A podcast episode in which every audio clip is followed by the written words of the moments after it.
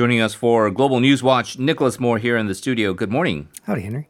We're going to start with some scary news in regards to COVID 19. A new variant of the coronavirus emerged in the United Kingdom, leading uh, various countries to suspend travel from the UK, with Canada being the latest. Right, more countries are banning uh, Britons from entering.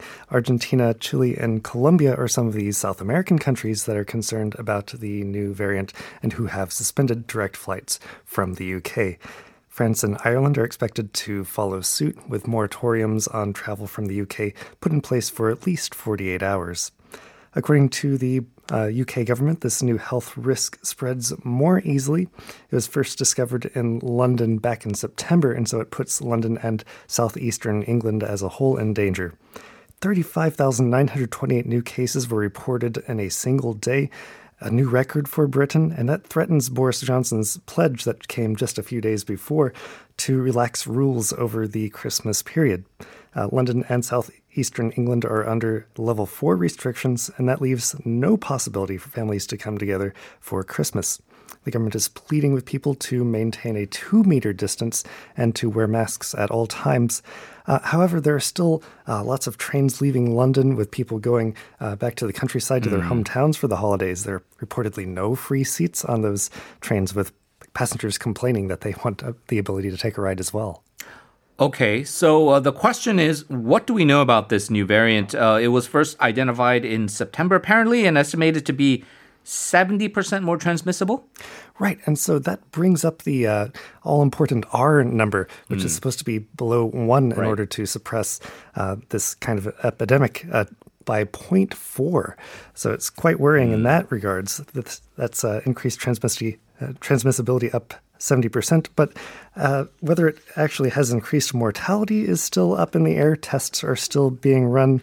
Uh, Two thirds of December cases in the UK are now due to this variant, which is not surprising due to its increased transmissibility. However, the big question is whether vaccines will still cover this uh, variant, and that is still true because it uh, targets a spike protein uh, that still remains on the viruses. Um, however, some professors say that the virus has now taken its first few steps towards escaping uh, the protection given by vaccines. Right, which again leads people to believe that uh, we are talking about something that is a, a more long-term situation than something that we can kind of snap away uh, at the middle of next year when everyone gets vaccinated.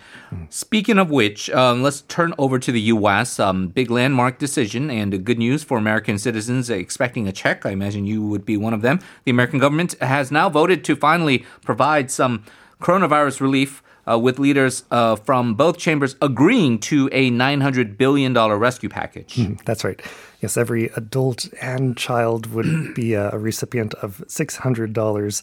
Uh, that is expected for Americans. You mentioned that leaders from both chambers have agreed, uh, but there have been these partisan debates that have left many wondering whether con- the congressional session uh, will break for the holidays with no deal in sight. It's, it's still a possibility. Uh, the vote is ongoing now in the House of Representatives. Um, but the problem is that um, when it reaches the Senate, all 100 members have to even agree to even hold a vote, right. and, and that is not certain whether that will happen. Um, uh, Senate Majority Leader Mitch McConnell is expected to begin a process to force those members to vote on this deal. And the question then remains, because as you say, uh, those on the left feel this has this is not adequate. This is not nearly enough uh, mm. to provide any relief for people who've long been uh, struggling.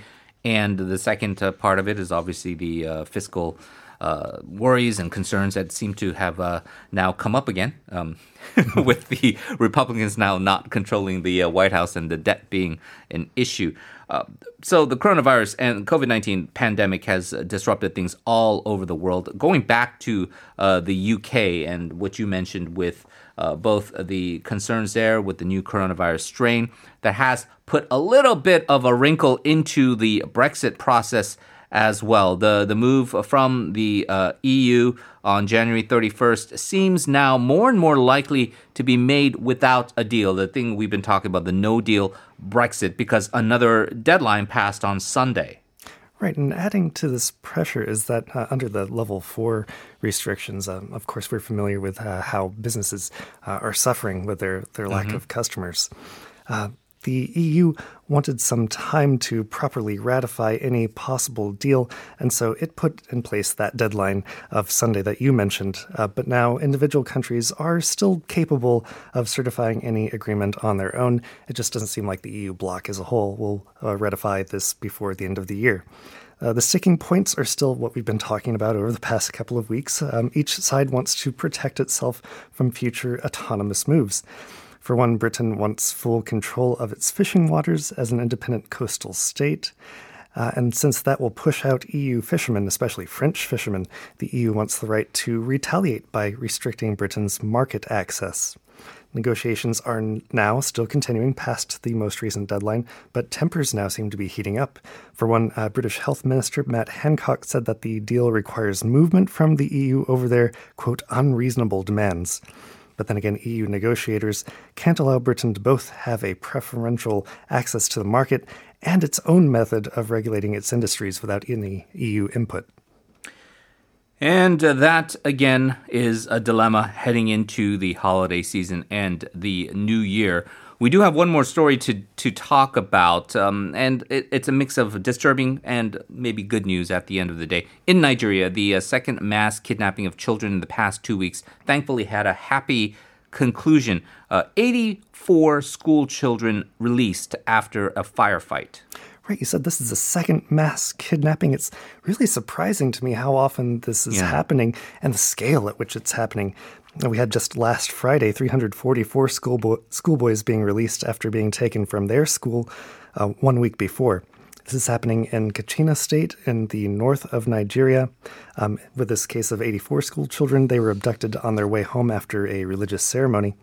Local vigilantes joined security forces in pursuit, and a battle uh, followed with guns. The government referred to the perpetrators as bandits, which is a catch all term that might include the Fulani, members of the nomadic Fula people. Farmers and herdsmen have been clashing more and more often in Katsina state.